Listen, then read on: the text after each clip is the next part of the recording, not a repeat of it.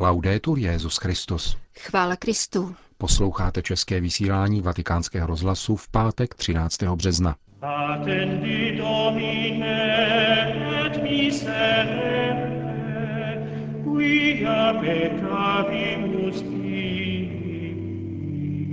Petrův nástupce oznámil vyhlášení mimořádného jubilea božího milosedenství.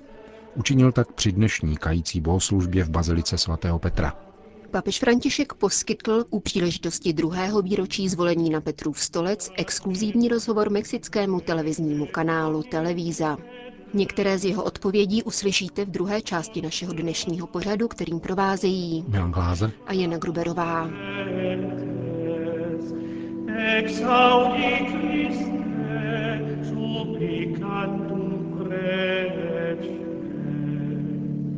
Zprávy vatikánského rozhlasu. V Bazilice svatého Petra se dnes odpoledne konala liturgie svátosti smíření pro více kajícníků se soukromou spovědí, tedy společná bohoslužba slova, jejíž účastníci mají možnost přistoupit jednotlivě ke svátosti smíření. Podobné bohoslužby se konají v mnoha diecézích po celém světě. Ve zcela zaplněné bazilice spovídalo 50 kněží. Papež František pronesl homílii, během níž oznámil vyhlášení svatého roku božího milosrdenství, který bude zahájen letos na slavnost neposkvrněného početí a potrvá do slavnosti Krista Krále 20. listopadu příštího roku. Homílii Petrova nástupce z dnešní bohoslužby slova přinášíme v plném znění. Anche quest'anno alla vigilia della quarta domenica také letos před čtvrtou postní nedělí jsme se zhromáždili ke slavení kající bohoslužby. Spojujeme se s mnoha křesťany, kteří v různých částech světa přijali výzvu k účasti na tomto znamení pánovi dobroty. Svátost smíření totiž umožňuje přistoupit k Otci s důvěrou a mít jistotu jeho odpuštění. On je v skutku bohatým milosedenstvím, kterým zahrnuje každého, kdo k němu s upřímným srdcem přistupuje. Být zde a zakusit jeho lásku je však především plod jeho milosti. Jak nám připomněl apoštol Pavel, Bůh nikdy nepřestává prokazovat v průběhu staletí hojnost svého milosedenství. Transformace srdce, která nás přivádí k vyznání vlastních hříchů, je božím darem, jeho dílem. Něžný dotyk jeho ruky a proměnění jeho milostí nám proto umožňuje přistupovat ke knězi beze strachu ze svých vin a s jistotou, že jsme přijímáni v božím jménu a pochopeni navzdory vlastním ubohostem. Při odchodu ze spovědnice pociťujeme jeho sílu, která nám znovu vrací život a obnovuje nadšení víry. Il Vangelo che abbiamo ascoltato ci apre un cammino di speranza e di conforto. Evangelium, které jsme slyšeli, před námi otevírá cestu naděje a útěchy. Je dobré pocítit na sobě stejně slitovný Ježíšův pohled jako hříšná žena v domě farizeově. V tomto úryvku se s naléhavostí opakují dvě slova – láska a soud. Je to láska hříšnice, která se pokořuje před pánem a ještě předtím Ježíšova milosrdná láska, která ji vybízí, aby k němu přistoupila. Pláčem svojí lítosti i radosti omývá mistrovi nohy a svými vlasy je vděčně utírá. Polipky jsou výrazem jejího čirého citu a voný olej v hojnosti vylitý dosvědčuje, jak drahocený je v jejich očích pán. Každé gesto této ženy vyjadřuje lásku a touhu mít ve svém životě nezlomnou jistotu, že jí bylo odpuštěno. A Ježíš jí tuto jistotu dává, přijímá ji a právě jí prokazuje lásku Boží. Láska a odpuštění jsou simultánní. Bůh jí odpouští mnoho, všechno, protože mnoho milovala. A ona si Ježíši klaní, protože cítí, že v něm je milosrdenství a nikoli odsouzení. Díky Ježíši Bůh její hříchy odstraňuje, nevzpomíná na ně. Začíná její nové období, je obrozena láskou k novému životu. Tato žena se skutečně setkala s pánem, mlčky mu otevřela své srdce a s bolestí projevila lítost nad svými hříchy. Svým pláčem se dovolovala božské dobroty, aby obdržela odpuštění.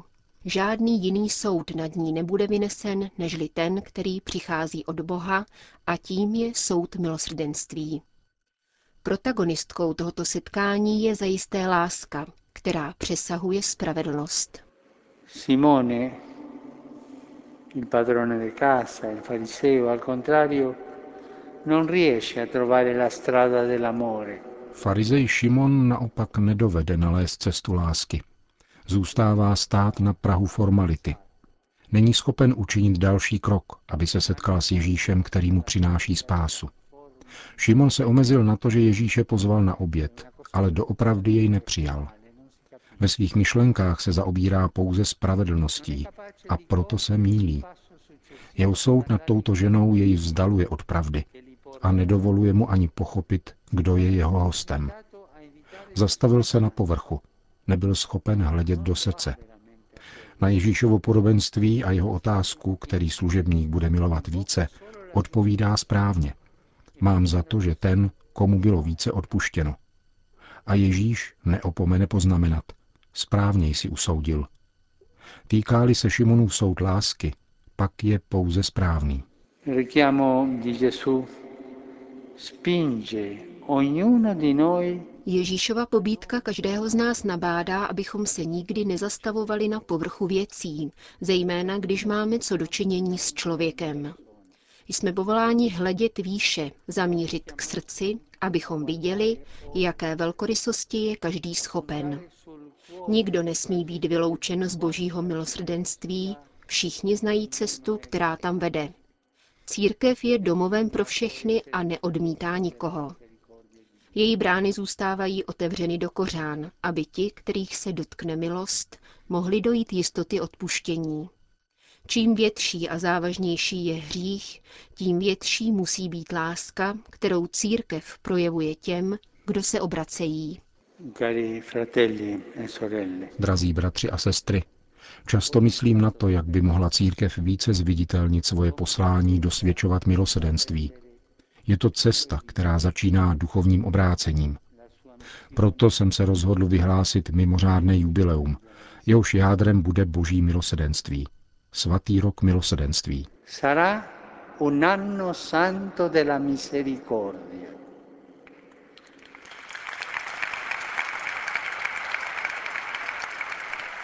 Chceme jej prožít ve světle pánových slov. Buďte milosrdní, jako je milosrdný váš otec. Tento svatý rok začne o letošní slavnosti neposkvrněného početí a potrvá do 20. listopadu příštího roku, do slavnosti Krista Krále, který je živou tváří Otcova milosedenství. Organizaci tohoto jubilea svěřují Papežské radě pro novou evangelizaci, aby oživovala novou etapu poslání církve, totiž přinášet každému člověku evangelium milosedenství. Jsem přesvědčen, že celá církev bude moci v tomto jubileu znovu objevit a zúrodnit boží milosedenství, které nás volá, abychom těšili každého muže a ženu naší doby. Svěřme toto jubileum již nyní Matce milosedenství, aby na nás zhlédla a bděla nad naší cestou. perché rivolga a noi suo sguardo e sul nostro cammino. To byla homílie Petrova nástupce z dnešní liturgie svátosti smíření. Vatikán, Mexiko.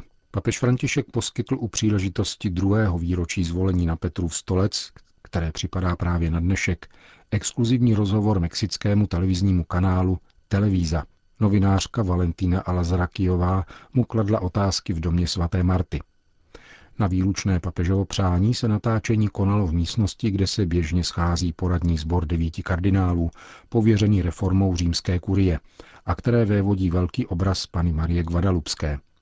Není proto náhodou, že počáteční otázky a odpovědi mířily do Mexika a že je uvodila hluboká papežova reflexe o úctě k Matce Boží z Guadalupe, která je pro Latinskou Ameriku zdrojem kulturní jednoty, vedoucím ke svatosti v prostřed hříchu, nespravedlnosti, vykořišťování a smrti. Nemoci Mexika jsou obdobné těm ve zbytku světa, tvrdí papež, tedy migrace a zdi, které jí mají bránit. František mluví o hranicích mezi Mexikem a Spojenými státy, ale nezapomíná ani na středozemní moře s jeho Lampedúzou a prohlašuje se za hlas migrantů. Jak říká, vnímavost vůči těmto lidem není ideologická, níbrž spontánní a odvozuje se z jeho osobní zkušenosti a migrace jeho rodičů. Mexická hranice, podotýká papež, má navíc další problém – obchod s narkotiky. František připomíná vraždu 43 studentů z Igualy, která vyžaduje spravedlnost a vysvětluje, proč se nedávné kardinálské jmenování týkalo právě arcibiskupa mexické pohraniční diecéze Morelia. Žije v horké oblasti, tak říkajíc na rožni. Přitom je to však velký svědek křesťanského života a výborný kněz. Obsáhlou papežovu úvahu dále vyvolala otázka vztahující se k rozkvětu evangelikálních sekt v Mexiku a Latinské Americe vůbec. Novinářku zajímalo, jakou zodpovědnost na úbytku svých věřících nese sama katolická církev. Papež vyzývá k rozlišování mezi sektami a poctivými evangelíky. Jako důvod odchodu z katolické církve jmenuje klerikalismus, nedostatek osobního kontaktu a blízkosti a také katastrofální homílie, které nezasahují srdce. Pro evangelíky je kázání cosi jako svátost, poznamenává. Proto jsem přípravě na homílí věnoval velký prostor v Evangelii Gaudium. Druhá část rozhovoru se již věnuje ryze vatikánským tématům, instituci emeritního papežství, reformě římské kurie, budoucímu zasedání synody o rodině a ustavení komise na ochranu nezletilých, ale také akcentu nynějšího pontifikátu na životní strohost a péči o chudé. Vraťme se však k tomu, co se odehrálo právě před dvěma roky, poslednímu konkláve. Kardinál Bergoglio se na ně dostavil z Buenos Aires jen na lehko, jak vzpomíná. Nepočítal s dlouhým průběhem a byl přesvědčen, že se do své arcidiecéze vrátí na květnou neděli, proto si v předstihu připravil homílii. Novináři jej považovali za významného volitele, který nerozhodným kardinálům naznačí jméno vhodného kandidáta.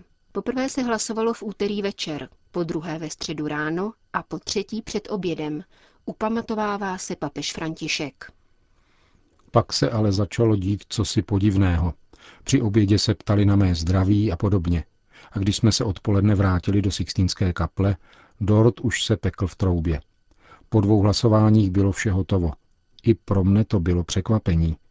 Při prvním z odpoledních hlasování, když jsem pomalu začínal chápat, že to pro mne může být nezvratná situace, vedle mne seděl kardinál Humes, přítel, velký člověk, který je ve svém věku delegátem biskupské konference pro Amazonii a je pastoračně velice činný. Neustále se ke mně nakláněl a říkal mi, nedělej si starosti, je to dílo Ducha Svatého. Rozveselovalo mne to. Když při druhém hlasování bylo dosaženo dvou třetin hlasů, spustil se potlesk jako v závěru každého konkláve. Kardinál Humés mne políbil a řekl mi, abych nezapomínal na chudé. Tato věta mi kroužila hlavou, až mne dovedla k volbě jména.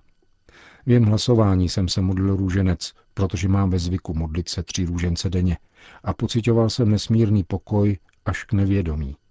Tento pokoj pro mne byl znamením toho, že si to Bůh tak přál. Dodnes jsem o tento pokoj nepřišel.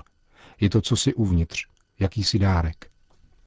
Ani nevím, co jsem dělal potom. Řekli mi, abych povstal. Nevím, zda mi dali pronést přísahu, nevzpomínám si. Byl jsem v pokoji. Šel jsem si převléci sutanu a když jsem vyšel, zamířil jsem nejprve za kardinálem Diazem, který byl na vozíčku, a potom jsem pozdravil ostatní kardinály. Poté jsem požádal římského vikáře a kardinála Humése, aby mne doprovodili do loďie, vatikánské baziliky, což protokol nepředpokládal.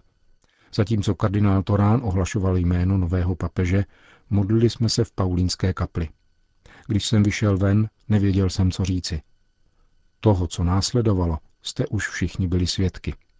Hluboce jsem cítil, že služebník potřebuje boží požehnání, ale také požehnání svého lidu. Neodvážil jsem se prosit lid o to, aby mi požehnal. Jednoduše jsem řekl, modlete se, aby mi vaším prostřednictvím Bůh požehnal. Všechno ze mne vyšlo spontánně, i modlitba za Benedikta XVI. Říká papež František v obsáhlém rozhovoru, který poskytl mexické televizi a se kterým vás ještě podrobněji seznámíme v některém z příštích pořadů.